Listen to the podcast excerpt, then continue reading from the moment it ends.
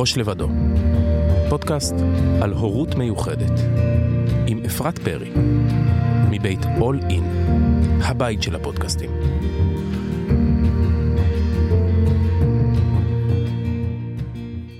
בוקר טוב, צהריים טובים או ערב טוב, או אני לא יודעת מתי אנשים מקשיבים לנו. אה, אז שלום, ניצן אלמוג, מה שלומך? בוקר טוב, אה, כיף להיות כאן.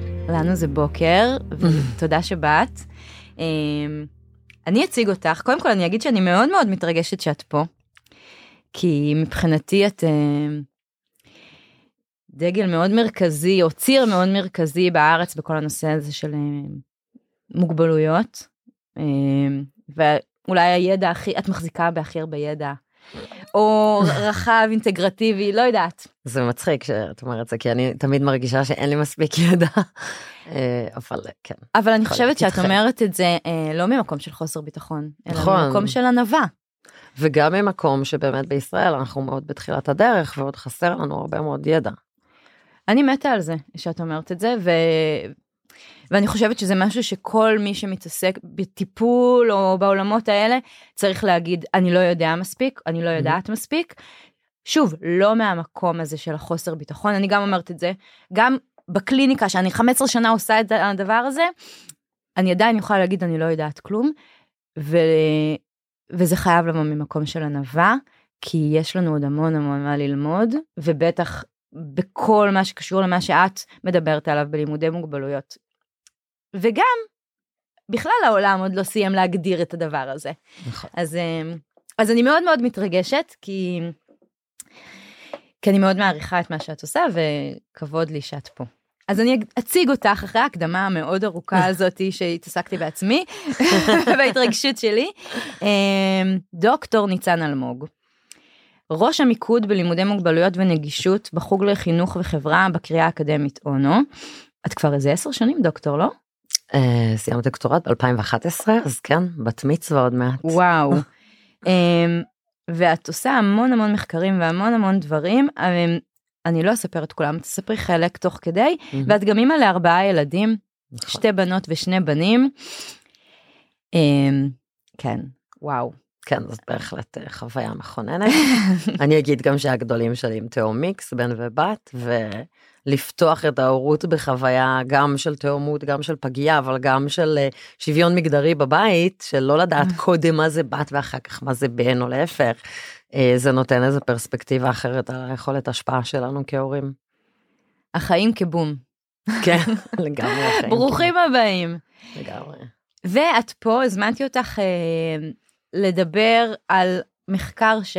שעשיתם, ובכלל על כל הנושא הזה של מתי לספר לילד מתי לספר לילד על ההבחנה שלו. אני אגיד שרוב הפרקים שלנו הם אני מדברת עם הורים לילדים עם צרכים מיוחדים הורים מיוחדים ופה ושם אני מזמינה גם אנשי מקצוע ו... אה, חשבתי שאתה מדבר עליי סליחה. אמ, אז אני אגיד אני אגיד את זה שוב אה, אני אגיד שרוב הפרקים שלנו אני מדברת עם הורים הורים מיוחדים שמספרים על החוויה שלהם ואנחנו כל פעם מתבגדים בנושא אחר ופה ושם אני משבצת גם אה, אנשי מקצוע שייתנו את נקודת מבטם ואת על התקן היום של אה, אשת מקצוע לספר על המחקר שעשית. Uh, המחקר שמדבר על מתי לספר לילד, mm-hmm. איך ומתי הרגע המיטבי לספר לילד שהוא על הרצף האוטיסטי ואנחנו נדבר על זה רחב יותר, נכון? כן, למרות שהמחקר כן. שלך הוא מדבר בעיקר או רק כן. על אה, ילדים אוטיסטים, אנחנו נדבר, ניקח מזה באופן כללי, איך אפשר mm-hmm. לספר את זה. אמ, אבל תציגי קודם את עצמך. וואי, מאיפה להתחיל? ומה אה. שהכי בא לך להגיד, או מה שהכי מגדיר אותך, או בגלל שאנחנו בפודקאסט על אה, הורות מיוחדת ומדברים, ו... ואת בכובע המקצועי של המוגבלויות, אז את רוצה אולי להציג את זה, לא יודעת, כאילו. אוקיי. Okay. אה, אולי אני אתחיל ממקום מאוד אישי דווקא מה, מהילדה שבי. אה, נולדתי עם לקות ראייה שלא אובחנה נכון, ובעצם אובחנה כעין עצלה. והטיפול שנגזר מזה היה לסגור את העין שאני רואה בה לרוב שעות היום, זה גם היה כזה תחילת שנות ה-80, אווירה מאוד אה, קשוחה, עושים כל מה שהרופאים אומרים, אה, ואני חושבת שבאמת אה, בתוך החוויה הזאת של תחילת חיים, עבור ההורים שלי זה היה מאוד מאוד מורכב. גם המקום הזה של לסגור לילדה שלך את העין כל יום ולשלוח אותה ככה לגן. בידיעה שהיא לא רואה כלום ובידיעה גם שלא ברור לגמרי אם הטיפול הזה עובד או לא עובד. כלומר הם ידעו שיש לך עין אחת שלא מתפקדת mm-hmm. ואת העין שכן מתפקדת הרופאים המליצו לסגור כדי להכריח את העין שלא מתפקדת לראות שזה באמת טיפול שמתאים לעין עצלה. היום עושים אותו מאוד מוגבל למספר שעות מצומצם ביום כן. אז ההמלצה הייתה כמה שיותר שעות ביום וכאילו מבחינתי אחת התמונות הראשונות שאני זוכרת אה, כילדה זה. שאני יושבת בחדר השירותים בבית הישן שלנו בראשון על האסלה ובוכה תורידו לי את הפלסטר תורידו לי את הפלסטר וואו. והזיכרון הוויזואלי הראשון שלי זאת סבתא שלי מרגלית הסבתא התימניה שלי זכרה לברכה. שהייתה פשוט היחידה מספיק אה, רחומה וחנונה כדי אה, להיכנע לי ובאמת להוריד את הפלסטר אבל אני חושבת שבאמת אה, אה, הרבה פעמים אה, שאני מדברת עם הורים אז אני מדברת עליהם על המקום הזה ועל הפער הזה בין ההורה לבין הילד, כי ההורים שלי ללא ספק עברו חוויה מאוד מורכבת מול הדבר הזה, אבל גם אני עברתי חוויה מאוד מורכבת, שהפכה להיות חוויה שהיא די אה, מרכזית אה, בחיים שלי. אמ, מכל מיני היבטים, מכל מיני זוויות, ומבחינתי באמת שמדברים על הורות בכלל, אני חושבת ש... אחד הקשיים שאולי יותר מעצימים שיש ילד עם מוגבלות זה באמת להבין, לעשות את הספרציה הזאת בין אני ההורה, מה העמדה שלי כלפי הדבר הזה, מה הגישה שלי, מה אני חושב על זה, לעומת מה הילד. ולילד יש עמדה אחרת מול זה וגישה אחרת ותפיסה אחרת של זה והרבה פעמים כהורים אנחנו מקישים ממה שאנחנו חושבים וחושבים שבאמת ככה גם הילד חושב טוב, אז אמרת לא פה חושב. את המשימה הכי קשה בעולם, אה, היפרדות. אה, לא, כן, לא כן. להפיל את כל הצרות שלנו על הילד, לא להפיל את כל החלומות שלנו על נכון. הילד, אה, יש משימה יותר קשה מזה? אמ, זו משימה קשה בהחלט, אבל אני חושבת ש... זאת אומרת, זה באופן כללי משימה קשה. כן. אבל הציר הזה של לחיות עם מוגבלות הוא, הוא מטיל עליה איזה צל ענקי, שאפילו נורא נורא קשה לפעמים לראות או להבין, עצם זה נגיד שההורים קוראים לעצמם הורים מיוחדים. מה זה, לא השם, מה זה השם הזה? לא אוהבת את זה? לא. מה איזה... מיוחד בכם? כאילו אני אימא לשתי הבנות שלי מאובחנות עם תסמונות שונות. Um, אף פעם לא הרגשתי צורך לקרוא לעצמי אימא מיוחדת ואני גם מאוד כועסת שקוראים לי אימא לביאה כי כל פעם שאני נלחמת זה לא בגלל שלבת שלי יש תסמונת או הפרעה כזאת או אחרת זה בגלל שהמערכת פשוט לא מסוגלת להתמודד עם השונות הזאת או עם כל שונות. Uh, אז לא אני לא אוהבת אני לא אוהבת בכלל את המילה מיוחדים גם במסלול שלנו בקריאה אקדמית אונו הוא לא נקרא חינוך מיוחד כי אנחנו לא חושבות שצריך להיות חינוך מיוחד לכולם צריך להיות חינוך מיוחד לכל ילד צריך כן. להיות חינוך מכיל. אה, הצביעה הזאת של אה, בצבע המיוחד, ואולי בזה אני אתחבר גם למחקר, זה בעיניי אחד מהדרכים לטשטש את הזהות הזאת שהיא זהות כל כך חשובה, זהות מוגבלות, ולהגיד אה, אתה מיוחד, וזה באמת משהו שאנחנו שומעים הרבה פעמים במחקר, בקבוצות ההורים, שההורה אומר לילד כן אתה מיוחד, אתה מיוחד, אתה אחר, אבל לא נותן לו בעצם שום דרך להבין מהו, מהו באמת, מה זה מיוחד? מה זה מיוחד? זה לא משהו וואו. שילד יכול להבין. רגע, כבר קצת גלשת, ותכף אנחנו נדבר על הנושא שאת חייבת לדבר עליו, זהות, אה, נכון? לגמרי, כן.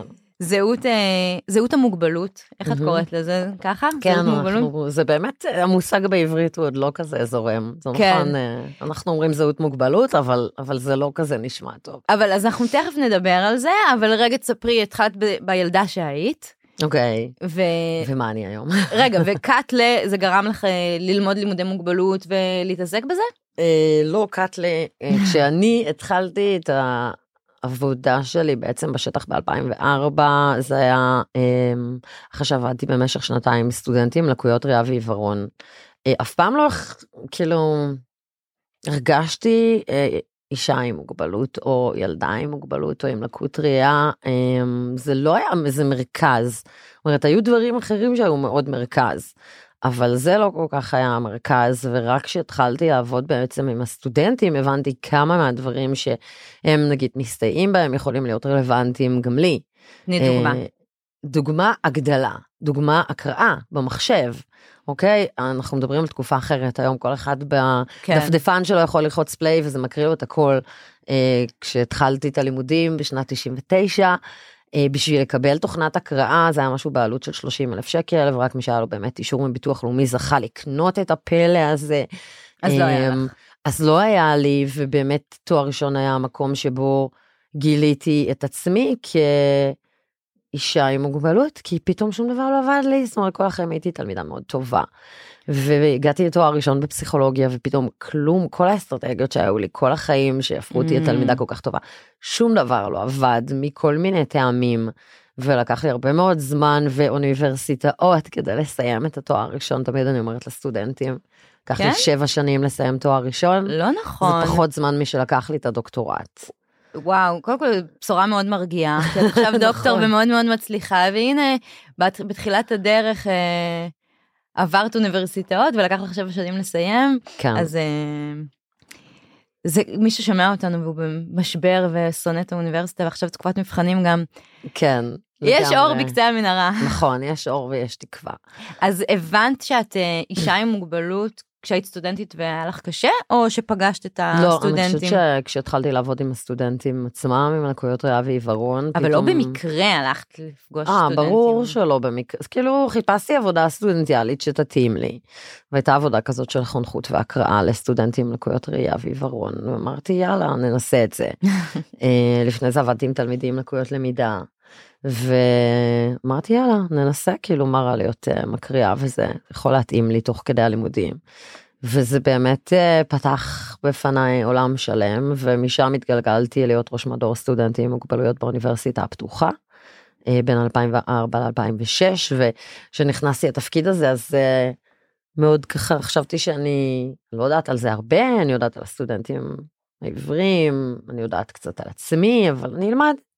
וכשניסיתי ללמוד וחיפשתי מחקרים ומאמרים ופרקטיקות של איך לשלב סטודנטים עם מוגבלויות באקדמיה גיליתי שאין כלום כמעט בארץ. אה, היה בעיקר עיסוק בסטודנטים עם לקויות למידה והפרעת קשב כן. אבל לא עם יתר המוגבלויות ובאמת אה, די מהר הבנתי שזה המחקר שאני רוצה לעשות.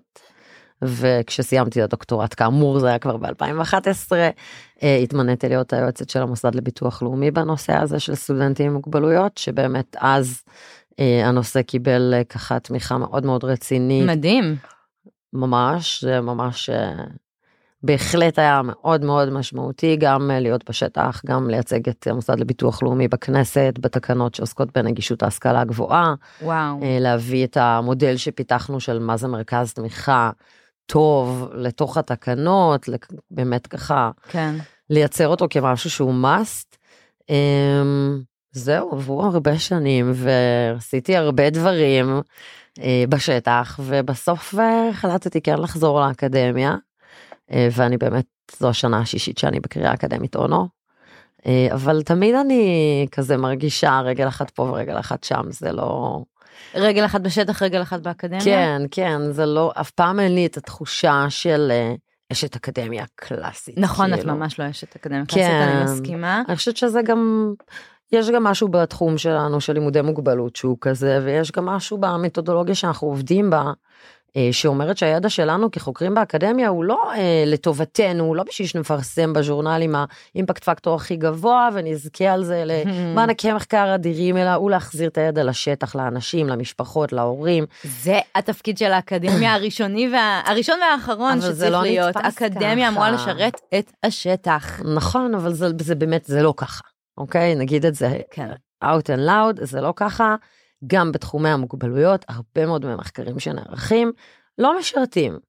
לא משרתים את השטח, לא משרתים את האנשים ולא את הילדים ולא את המשפחות. ומתוך ההחלטה הזאת לעשות מחקר שהוא גם נגיש לקהל היעד, היעד, אבל גם נגיש בעצם למשתתפים של המחקר, שהם יכולים להיות אנשים עם מוגבלות או בני נוער אוטיסטים או צעירים.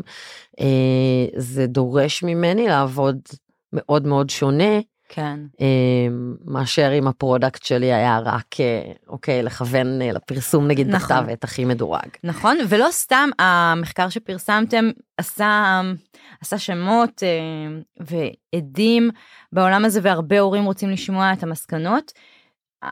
אגב, חיבור לשטח, כי הוא היה מאוד מאוד חזק,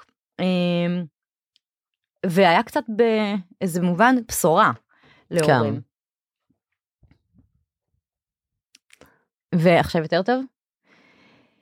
והמחקר, בוא נדבר עליו רגע, המחקר שפרסמתם לא מזמן על איך לספר לילד שהוא אוטיסט, איך קראת למחקר?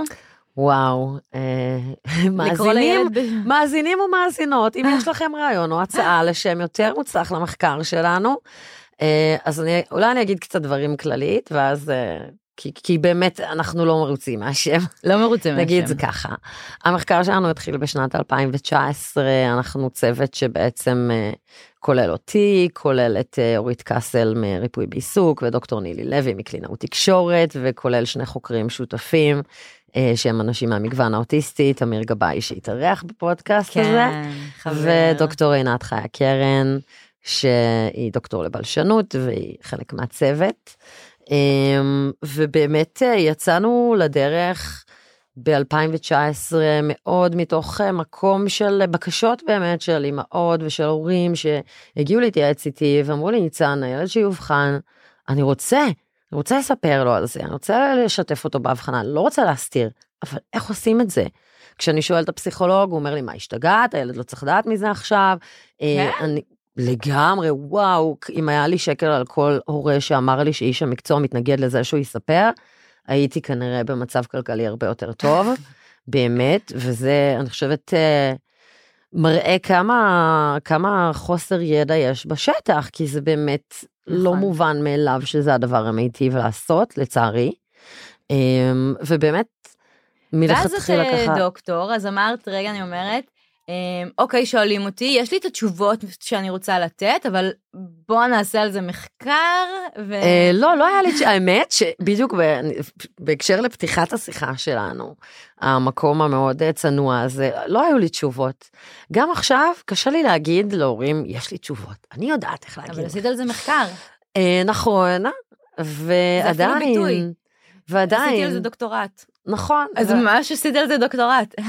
לגמרי, אבל uh, אני חושבת שזה דבר ראשון, אחד הדברים שצריך לה- להבין בנושא הזה של אה, שיח בתוך המשפחה על מוגבלות, וזה באמת לא רק לילדים מהמגוון האוטיסטי, זה לכלל uh, הילדים וכלל המצבים, גם כשההורה הוא אדם עם מוגבלות והוא צריך לספר על זה לילד שלו, זה מורכב. כן.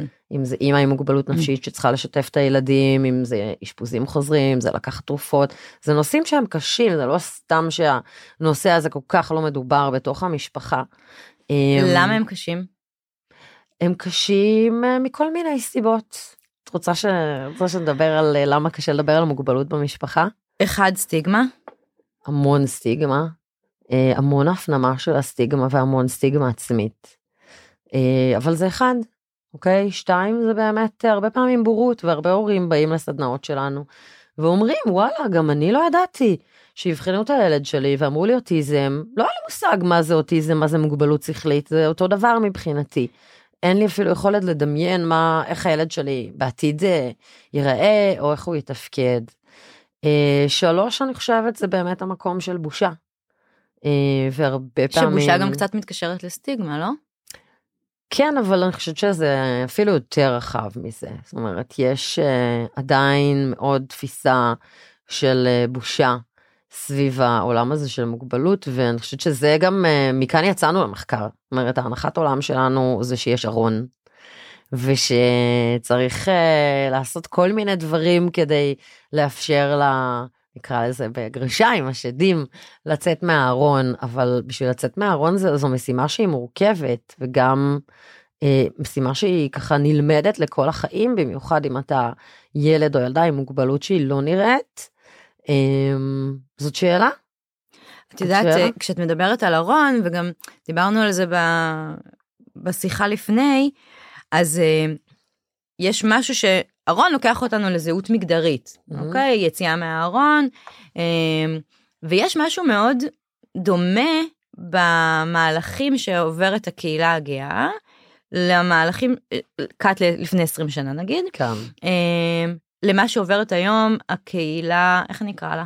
קהילת המוגבלות, קהילת אנשים עם מוגבלות. קהילת אנשים עם מוגבלות. כן. אה, אז כדי לצאת מהארון, זה לא מספיק שאני אפרת, אהיה אמיצה, מהמם. אני צריכה גם את משהו קהילתי, הסביבה נכון. שתהיה, כלומר, כמו שהיום אנחנו יודעים שאנשים יוצאים מהארון וזה נע אישו, אוקיי? אה, לא תמיד, לא תמיד, לא תמיד. אישו, בואי אנחנו גם בתקופה שלנו, נכון, לא נגיד שזה אבל נע יש, אישו. יש, אבל יש יותר פתיחות. יש הרבה ויש יותר פתיחות. סבלנות, ויש מקום לגאווה.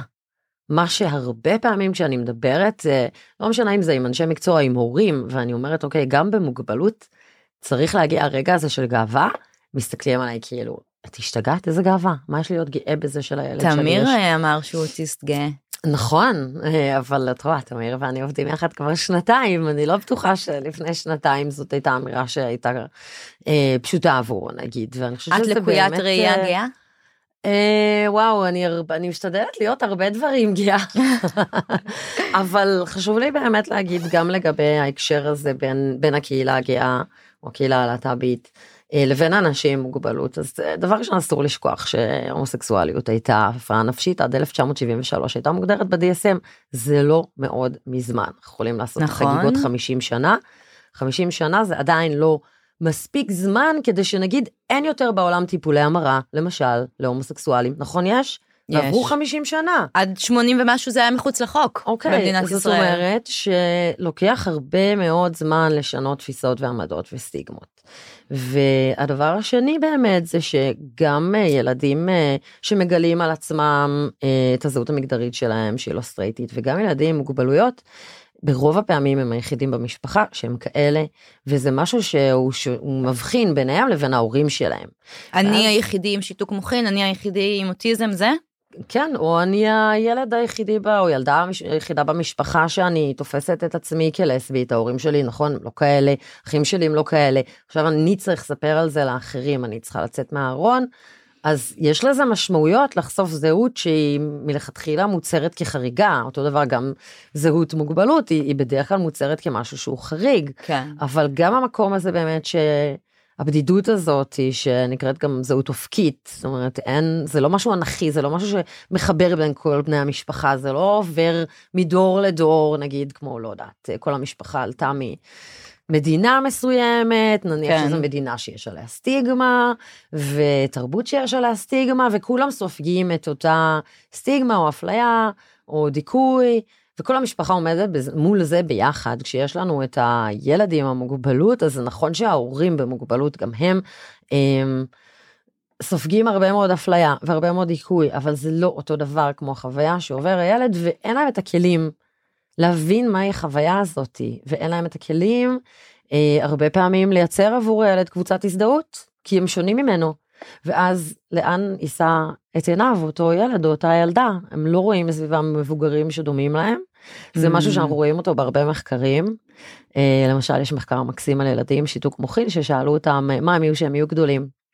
אז אמרו שהם יהיו גדולים הם יהיו אנשים ללא מוגבלות. וואו. שאלו אותם למה. אז אמרו דבר ראשון אנחנו עושים מלא מלא פיזיותרפיה אז בטוח אנחנו אה, נהיה בסדר כאילו נתיישר נוכל ללכת רגיל. ודבר שני אין מבוגרים כאלה Mm. אוקיי אז כשילד לא רואה איזה לנגד חזק עיניו זה ניצן. לגמרי שילד לא רואה לנגד עיניו דמויות שהן דומות לו שהוא יכול להזדהות איתן ובוודאי במוגבלויות לא נראות כמו אוטיזם אי אפשר לראות. איך כן. אני אדע שמישהו אה, בסביבה שלי הוא גם אוטיסט אם זה לא נאמר זה לא נכון. קיים.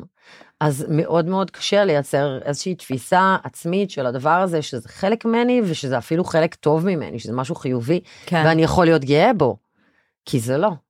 כי זה מה שמבדיל אותי ומייחד אותי והופך אותי לחריג ואולי גם מאוד מבאס את ההורים שלי, אוקיי? ואולי הפכת חלק מסוים מקשה בצבא, עליהם. צבא איזשהו צבע במשפחה שלנו בצבע של טרגדיה, מקשה, מקשה עליהם, מקשה על האחים והאחיות שלי.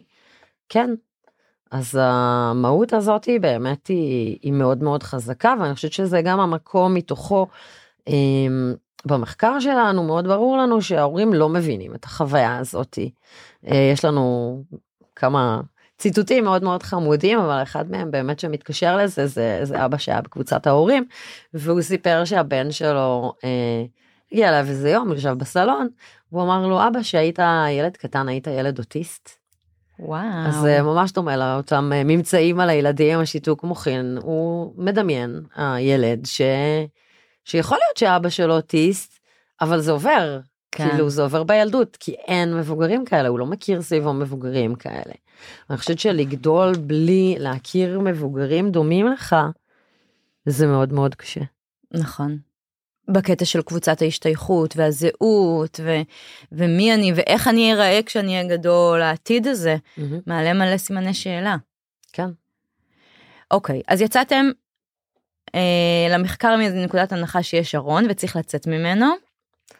כן, ושזה תהליך אינדיבידואלי ומשפחתי, וכל משפחה היא שונה. זאת אומרת, אנחנו לא יכולים להגיד לאף אה, משפחה, תעשו א', ב', ג', ד'. אה, כי יכול להיות שזה מתאים, יכול להיות שמתאים רק ב' וג', יכול להיות שצריך להתחיל בכלל מה'. אה, ואנחנו באמת, אין לנו את כל התשובות, אבל כן יש לנו יכולת לייצר איזושהי מסגרת חשיבה. איך, איך חוקרים את הדבר הזה? אה, אוקיי, זה כיף. אה, כן, אני אוהבת המחקר, ואני אוהבת המחקר בלימודי המוגבלות, כי הוא באמת מאוד מאוד הוליסטי. זאת אומרת, אנחנו בלימודי מוגבלות לא מוותרים על אף זווית. אז המחקר אה, התחיל באמת מהזווית של ההורים, וראיינו הורים בקבוצות מיקוד. אה, לא, לא יודעת אם זה נכון להגיד ראיינו, ונכון להגיד קבוצות מיקוד, כי מבחינת ההורים הם באו לסדנה. הם באו לשניים שלושה מפגשים. Uh, הקבוצות מיקוד תמיד התמלאו בשנייה, תמיד הביקוש הוא אדיר. איך הצגתם את זה? אה, באו הצגנו את זה, לסדנה איך לספר לסדנה לילד? של, אה, של, של חשיבה על איך לספר לילד ו- וגם הדגשנו שזה לא שבסוף הסדנה הם ידעו איך לספר לילד אבל שאנחנו רוצים לשמוע אותם שאנחנו רוצים לשמוע מה, במה הם מתלבטים ושאנחנו נייצר איזושהי חשיבה סביב זה אבל לא ניתן uh, מתכון מפורש לאיך לעשות את זה. אוקיי. רגע, שאלה לסוף, היום יש לך מתכון מפורש לזה? אנחנו ממש בבישול של אה, הוראות ההכנה.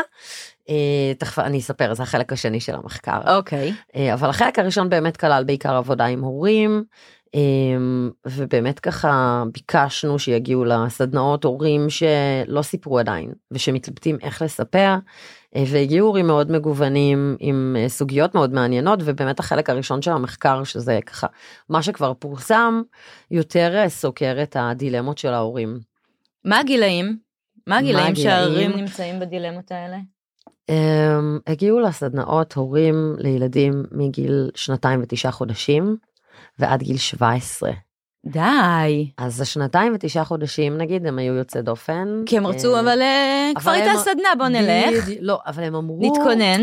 מעבר לזה, הם אמרו, אנחנו קיבלנו את האבחון לפני חצי שנה ואנחנו רוצים להתכונן כדי שנספר לו שהוא קטן. ויתר ההורים שהיו בקבוצה היו הורים לממוצע גילאים כזה של 10 אבל גם היו הורים לגילאי 16 ו17 וגם היו הורים שכבר 4 או 5 שנים הילד נמצא בטיפול בו אמורים לספר לו ועדיין לא מצאו האם זה הרגע הנכון ואיך לספר לו.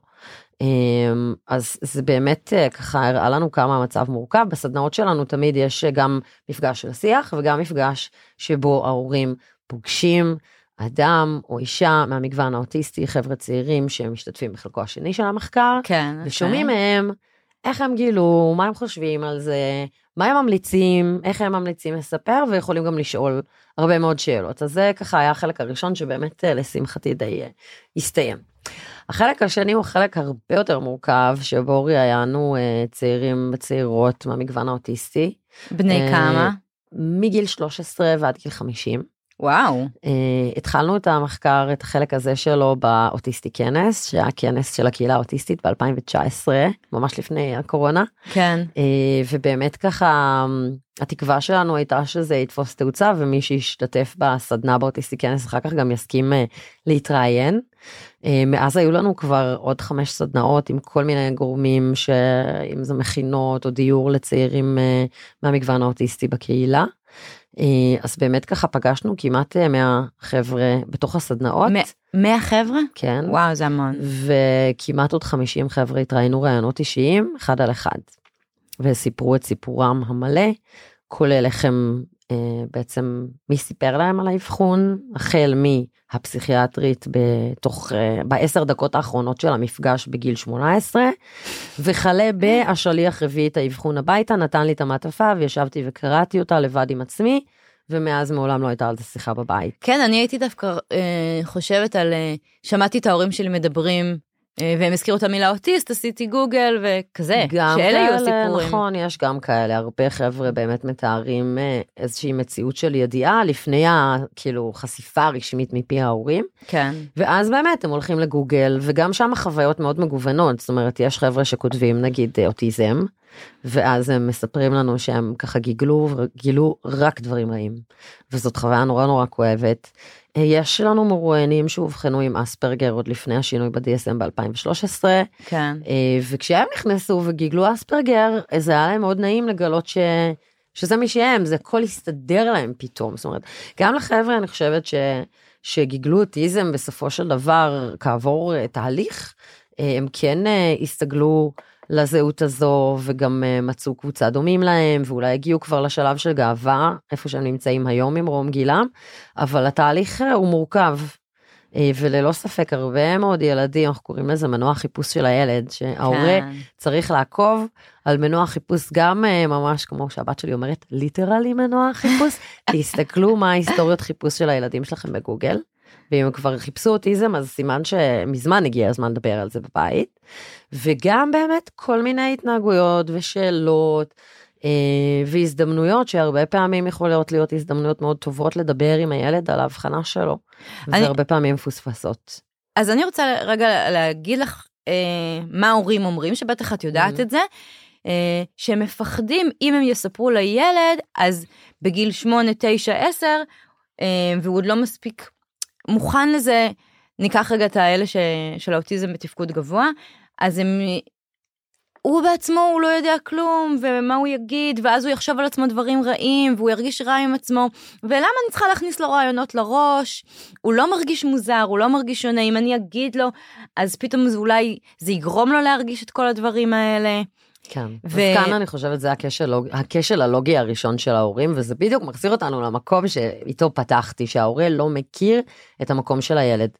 רוב המרואיינים שלנו מדווחים על זה שהתחושת שונות שלהם, תחושת זרות שלהם, בתוך, אה, לא משנה אם זה גן רגיל, גן תקשורת, הם ידעו, אוקיי? הם לא ידעו את השם, הם הרגישו שונים, הם הרגישו זרים, לפעמים הם הרגישו מוזרים. כן. ובעצם לח- לחיות בתוך תחושת שונות הזאת בלי להבין למה.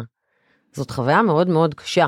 עדי מור בירן אמרה פה בפרק אה, שהבן שלה אחרי שהיא עשתה לו את השיחה הוא קרא לעצמו חייזר. אוקיי. אז חייזר זה לאו דווקא רע. אה, ג'ים סינקלר שהוא אחד האקטיביסטים האוטיסטים אה, אפילו אה, במאמרו אל תתאבלו עלינו הוא כותב משהו כזה בסגנון של אנחנו החייזרים עם הקרניים הזוהרות. אז חייזר גם Mm. יכול להיות אפילו וגם באוטיסטי כנס דרך אגב הצטלמנו עם כן? קשתות כאלה עם עם קרניים זוהרות כל מיני כוכבים וואו, ונוצצים. מעניין. אה, אני אעביר את זה. ואני חושבת שהרבה פעמים הם מרגישים חייזרים. בואי, גם אני בתור ילדה עם לקות ראייה קלה, בתפקוד גבוה הרגשתי חייזרית הרבה פעמים. אה, השונות זאת, זה קודם לא כל משהו ש- ו... ולהרגיש לבד ומוזר זה זו חוויה שכל ילד עובר מתישהו בחיים שלו. מהמם, אוקיי אנחנו הרבה פעמים פוגשים את זה בגיל היסודי מהמם. זה משהו של ה... שאפילו התפתחותי קצת תקין. אה, וגם התפתחותי תקין לשנוא את המוגבלות שלך בשלב הראשון.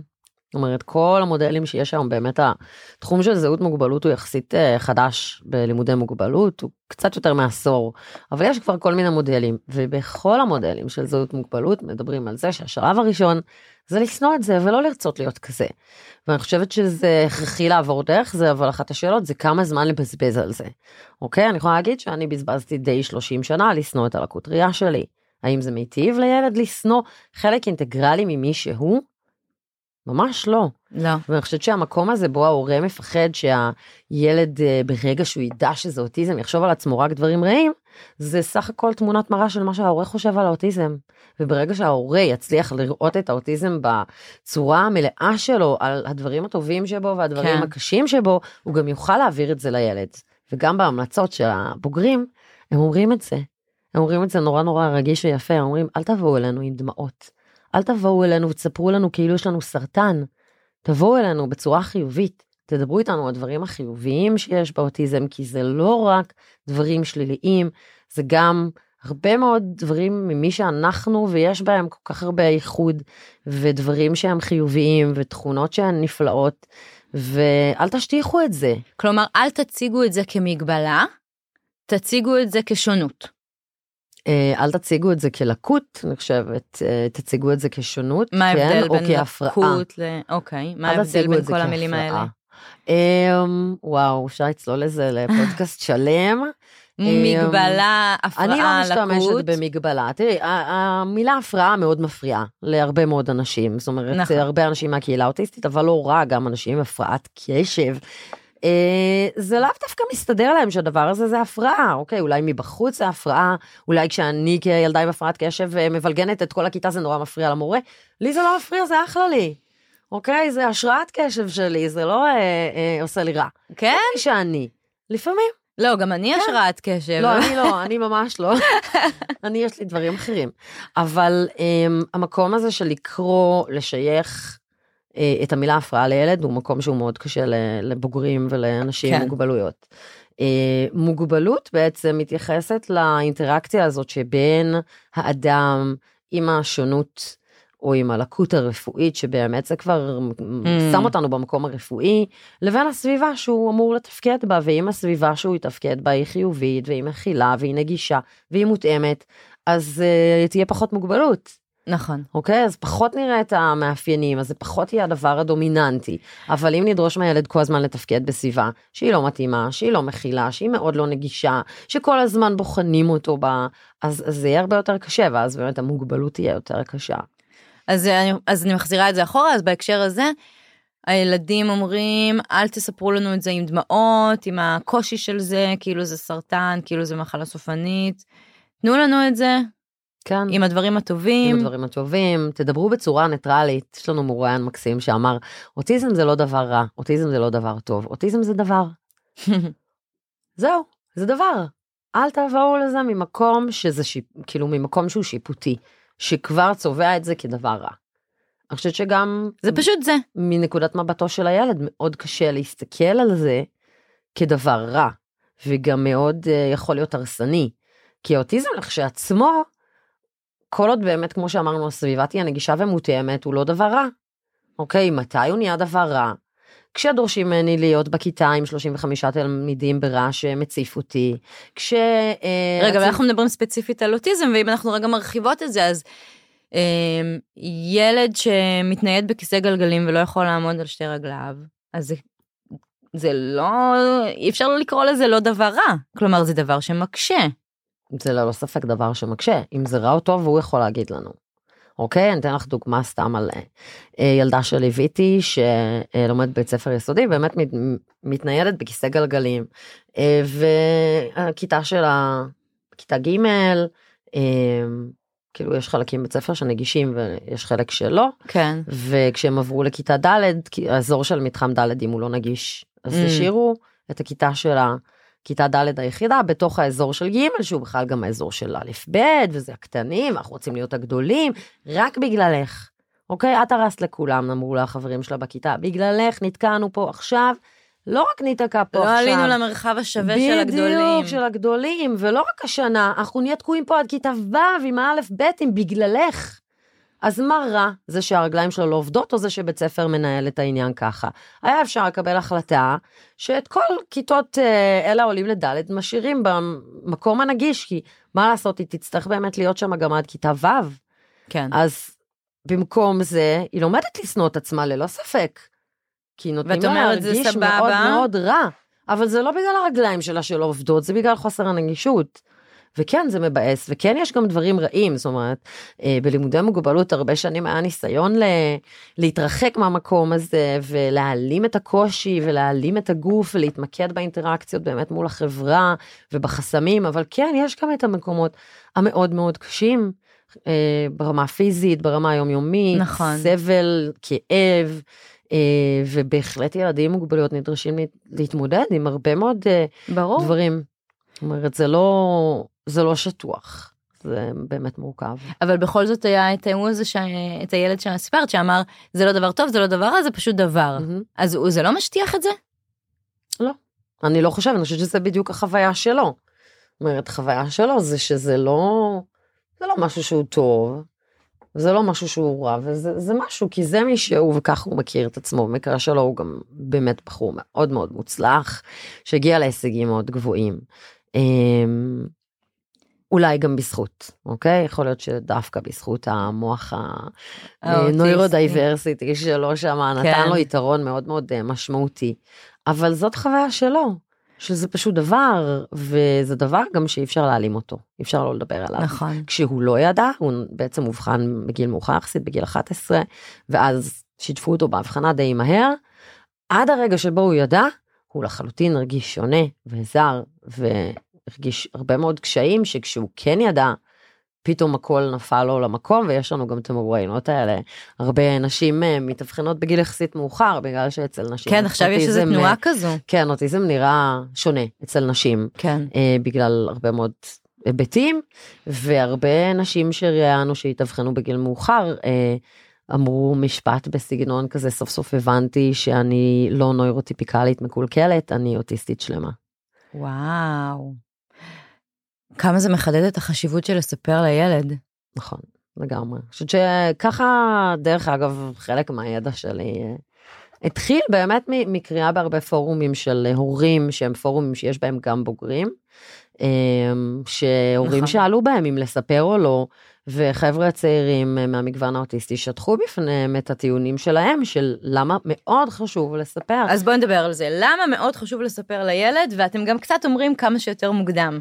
אני יודעת שאת לא רוצה שאני אתפוס כן. אותך במילה, אבל בגדול, אני אנחנו קראתי. אומרים מוקדם. אתם כן. אומרים מוקדם. אנחנו אומרים מוקדם. ואפילו, אה, אני לא זוכרת ציטוט של מי זה, אם זה היה שלך, או אה, מהמאמר האמריקאי, שעדיף שילד ישמע את זה מוקדם, לא בצורה מיטבית, כן. מאשר שישמע את זה נכון. בצורה מסודרת בפגישה של הנה ההורים נכון. התכוננו לזה שנתיים אחר כך. נכון, זה מחקר באמת אה, של קבוצה אמריקאית שעובדת במקביל אלינו ועושה עבודה די דומה וזה מאוד מאוד מאוד מרגש אותנו. אמ, כן, אולי אמ, צריך להגיד בשביל זה כמה דברים על התהליך. אני חושבת שמן הסתם היו פה פרקים שאולי דיברתם על התהליך שעוברים ההורים. כן. אני מסרבת לדבר על תהליך של אבל, אני מסרבת להשתמש בקובלרוס כדי Hmm. hmm. לתאר את זה, ילדים עם מוגבלויות אינם מתים ולא צריך להשתמש במושגים כמו אל- אבל, אני חושבת שזאת למשל נקודת פער מאוד משמעותית ברגע שהורה מדבר על אבל. וואו, אה, זה לא. אבל הם כולם אה, מדברים על זה. אני יודעת. אז חבל שהם לא עוצרים רגע ומקשיבים לאנשים אה, עם מוגבלויות שמתנגדים להמשגה הזאת, כי זאת המשגה מאוד פוגענית, אנחנו לא מתים. יש אפילו תנועה של אנשים אה, עם מוגבלות שנקראת Not Dead Yet, אוקיי? אמ, אז כן, אז, אז החיבור הזה לאבל הוא מאוד בעייתי, אבל הוא לא סתמי, הוא לא סתם, הוא, הוא נמצא שם מאוד מאוד חזק ומאוד מעוגן, בגלל באמת אלף שנות אה, מודל רפואי. אמ, וזה ככה משהו שההורים מאוד חיים לתוכו, אה, התפיסה הזאת באמת שמוגבלות היא דבר טרגי, שמוגבלות היא דבר לא טוב. אה, לפעמים גם ניסו להימנע ממנה ממש בכל דרך אפשרית, עם בדיקות טרום הולדה ועם נכון. כל מיני דברים, ובסוף זה כן קרה, התקלה הזאת קרתה, ויש לי את הילד הזה, ובחברה הישראלית, הילד הזה הוא תקלה, הילד הזה לא היה צריך להיוולד. משקיעים פה הרבה מאוד מאמצים, לפעמים פי 200 לעומת מקומות אחרים בעולם, כדי שילדים כאלה לא ייוולדו. יש משהו בנו שאנחנו מתים על הילדים המושלמים האלה, ומקדשים את זה באלפי הבדיקות, וזה נכון, נכון, וזה בהחלט... אה, משהו שצריך להשתנות בשיח. נכון. אולי- אך אולי בלימודי מפה מוגבלות נתחיל. זה משהו שמדברים עליו המון, זאת אומרת, גם על המקום ש... בשלב העובר. נכון, ש, שבעצם כשהורה, כשהורים נמצאים במסע הזה לקראת ל- של הריון ולידה, אה, דבר אחד, יש את הלחץ החברתי האינסופי הזה, באמת שזה יהיה התינוק המושלם. דבר שני, כל עוד זה לא מושלם, זה הריון טנטטיבי. כאילו תמיד Hmm. אפשר, ובמיוחד בישראל, מתקיימות כאן הפסקות הריון בשבועות מאוחרים מאוד, שבעולם נכון, לא מתקיימות. נכון. אוקיי? שזה פשוט לא קיים. רגע בוא נגיד בקול רם את הדבר הזה, אבל יותר קל, שוב, אני אומרת את זה רגע בשביל הפרובוקציה, יותר קל לגדל ילד במרכאות כפולות רגיל, נכון, גם אז יותר זול. ויותר גם זול, יותר זול למדינה. למדינה, למד- גם להורים, כן. גם למדינה, נכון? מה אנחנו צריכים ל... גם אה, דרך אגב, אה, יש בחור כזה עם שפם בשם היטלר שגם אמר שדור אחד של אימבצילים זה מספיק וצריך להרוג את כולם. אה, אז מי שלא יודע, מבצע T4 היה מבצע שפתח את מלחמת העולם השנייה והומתו בו 200 אלף אנשים עם מוגבלות. אה, וזה כן, אנחנו זה לא, רחוקים מזה. זה לא, אה, אני, אני לא חושבת שקווי המחשבה הם קווים רחוקים מזה, אני חושבת שאנחנו ניצן זה באמת, מאוד חזק מה שאתה אומר. באמת בבעיה מאוד משמעותית בחברה הישראלית. אני לא יודעת אם אירחת נגיד אימהות לילדים תסמונת דאון. אימהות כן. לילדים תסמונת דאון מדברות על זה שכשהן צועדות עם הילד ברחוב ניגשים אליהם בלי שום בעיה ושואלים מה לא ידעת? ואם לא, אם... ענת גת הייתה פה שבוע שעבר וסיפרה שהיו שואלים אותה בגינה שהיא הייתה תינוקת, תגידי זה תסמונת דאון? כאילו זה פקינז, תגידי זה גולדן רטריבר? תגידי זה כאילו כן. כזה, מה זה דאון? זה תסמונת דאון? מהמם. כן, ואחת השאלות הראשונות ששואלים זה איך היו הבדיקות? לא עשית בדיקות? הכל היה תקין בבדיקות? די, שחררו את זה. נכון, אבל לא משחררים את זה, ואני חושבת שבאמת ההורים משלמים על זה מחיר מאוד מאוד גבוה, מכל מיני אה, אה, סיבות שונות ומשונות. אה, אבל באמת אחד הדברים זה שבתוך התהליכים האלה של ייעוץ גנטי, לא פוגשים אנשים עם מוגבלות. אוקיי, מי שיושב מולך זה הרופא, שיודע אולי סטטיסטיקות, הוא לא יודע איך יראו החיים של אותו ילד. ויכול להיות, כותב אה, פרופסור תום שייקספיר, שהוא אדם אה, נמוך קומה ואחד הכותבים הגדולים בתחום של לימודי מוגבלות, אה, יכול להיות שאם באותו ייעוץ גנטי שבו אומרים לאימא, אה, ייוולד לך ילד נמוך קומה, אם יושב שם אדם נמוך קומה, שיגיד החיים שלי טובים, החיים שלי ראויים, החיים שלי משמעותיים, אולי האמא לא תחליט לא לעשות הפלה בסוף. אוקיי? אבל המידע שההורים מקבלים לאורך הדרך מההתחלה, מההריון, הוא מאוד מאוד לא מאוזן. ואז אחרי שילד נולד עם מוגבלות או מתאבחן עם מוגבלות בשנים הראשונות לחיים שלו, עוד פעם שופכים עליו מידע מאוד לא מאוזן. ההורה מקבל את המידע כן. מאנשי הרפואה, אה, מכל מיני באמת בדרך כלל דמויות שגם מדברות שפה שהיא מאוד זרה לו, הוא נקלע לאיזה עולם מאוד לא מובן. מאותן דמויות צריך, שבנו אה, את החברה סביבם. את גם אמרת את זה באיזה הרצאה, בנו את, את החברה סביב הגבר הלבן השלם הבריא הטיפוסי. נכון. ו- והכל קורה סביב הדבר הזה, ואין מקום בחברה הזו שאותה בנו לאנשים עם קשיים, עם מוגבלות, עם שונות, עם איך שלא נקרא לזה במכבסת מילים הזאת. נכון, ו- לגמרי. ואותו בן אדם שסביבו קמה החברה, הוא כנראה זה שייצג ויגיד את הסטטיסטיקות ואת ה... כן או לא להפסקת הריון, או בואו נלך יותר רחוק, מהמם. ביום הלידה, את יכולה להשאיר פה את התינוק. נכון, שזה גם משפט שלצערי אני שומעת אה, שעדיין נאמר, כן. למשל אימהות אה, לילדים שנולדים תסמונת דאון. אז אני חושבת שהשאלה הזאת היא של אה, מתי, איך ולמה חשוב לספר לילד, אה, צריכה באמת ל- להיות מעוגנת בתוך הקונטקסט המאוד מאוד מאוד קשה הזה. וזה בוודאי לא פשוט. קודם כל לבוא ולהגיד לעצמי כהורה, זה הילד שלי, ואני אוהב אותו ככה, כפי שהוא, והוא מושלם בעיניי. גם אם הוא לא רואה, או לא שומע, או מתנייד בכיסא גלגלים, או לא מבין אה, מחוות אה, חברתיות. אוקיי? זה הילד שלי. וברגע שההורה כן מסוגל להגיד את זה, ולהגיד את זה בלי דמעות, אוקיי? להגיד את זה אפילו עם חיוך, אז אני חושבת שמגיע השלב שהוא כבר יכול באמת לספר לילד. ואם הוא לא מגיע לזה עד גיל 17, יפה, יפה, מצוין. אה, שמחה ששאלת. נכון. זה קשה. זאת אומרת, מאוד קשה לי להגיד להורים שעדיין לא בשלים לזה, תספרו. אבל מנגד, אנחנו בעצם מבינים שהסיפור הזה של לדבר על ההבחנה בבית, זה לא שיחה אחת, וזה גם לא יום אחד, זה חיים שלמים. ולכן, היות והסיפור הוא סיפור משתנה, כן. אה, ומתפתח וספירלי, אה, יכול להיות שכן שווה שההורה יספר כשהילד קטן קשה לו לספר, אבל הוא יספר אז.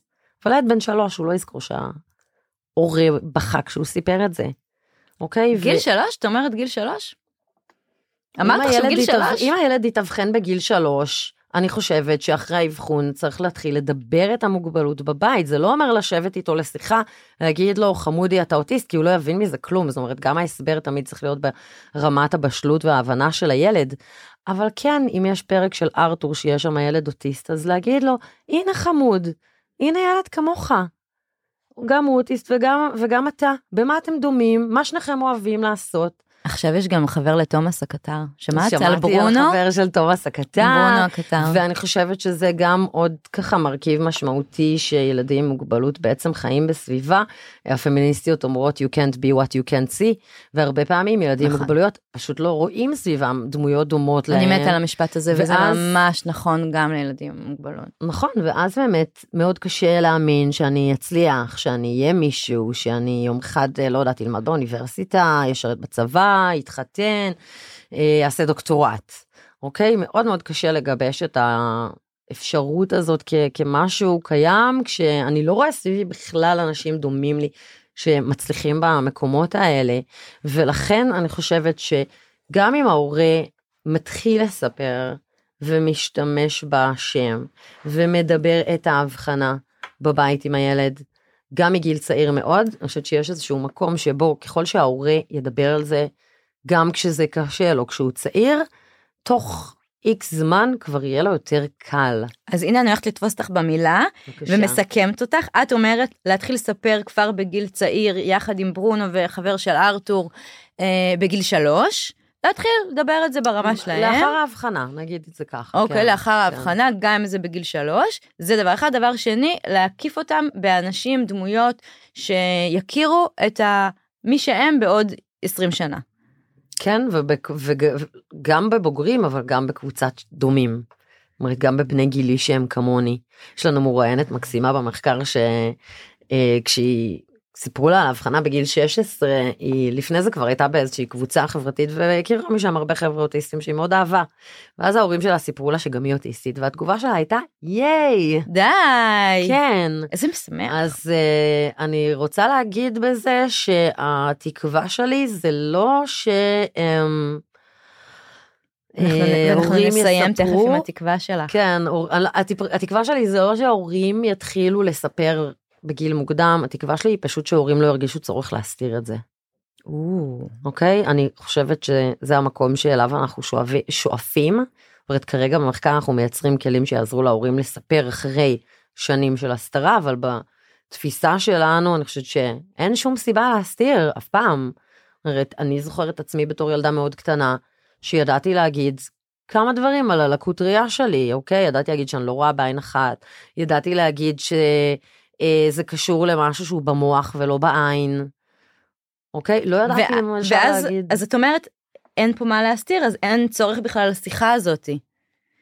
יש צורך כל הזמן לדבר על המוגבלות בבית. נכון, אבל לא כאילו השיחה. הרשמית של מושיבים את הילד השיחה. בסלון. בדיוק, אני חושבת שגם כשההורה חושב שיש את השיחה לפניו, כן. הוא מגלה מהר מאוד שזה לא שיחה, זה משהו שהוא מתמשך.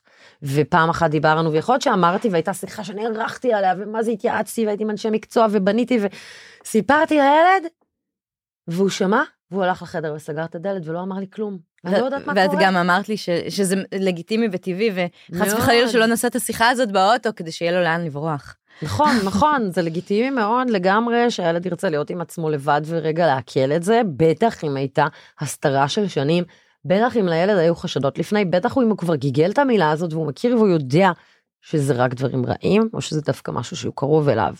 אז אני חושבת שבאמת המהות שלנו, או התקווה שלנו, זה שלא תהיה הסתרה, שהורים לא ירגישו צורך להסתיר, שמאבחנים, שמאבחנים את הילד בגילאים צעירים של התפתחות הילד, יאמרו להורה באופן מפורש, אנחנו נותנים לך את ההבחנה, אבל תדע, זה לא ההבחנה שלך, זאת ההבחנה של הילד שלך. ויום אחד, בקרוב, אותי. אתה תצטרך לדבר איתו על זה.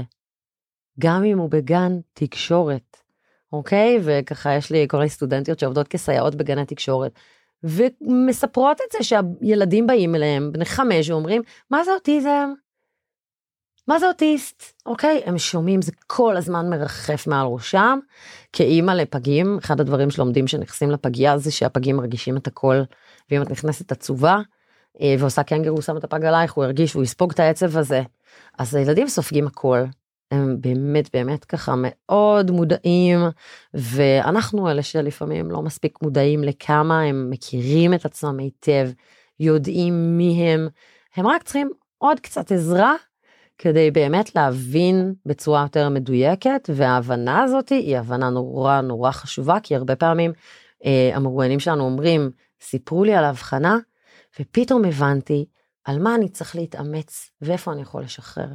במה אני יודע שאני אוכל להשתפר, ואיפה אני מבין שכרגע זה לא ילך לי, ואולי אני יכול קצת לשים את זה בצד, ולא כן. להרגיש כל הזמן במרוץ הזה, להיות אה, אוטיסט יותר טוב, או קצת יותר קרוב לנוירוטיפיקל.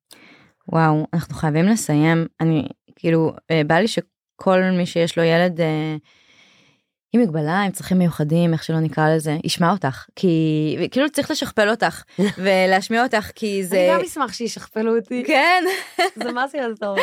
לילדים גם זה יעזור. כן.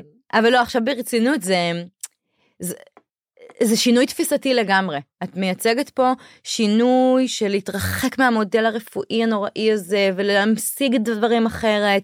ו, ובעיניי, השינוי הזה, זה העתיד. זה עתיד טוב יותר. נכון. ו, ולכן צריך, מי יכול לשכפל את ניצן?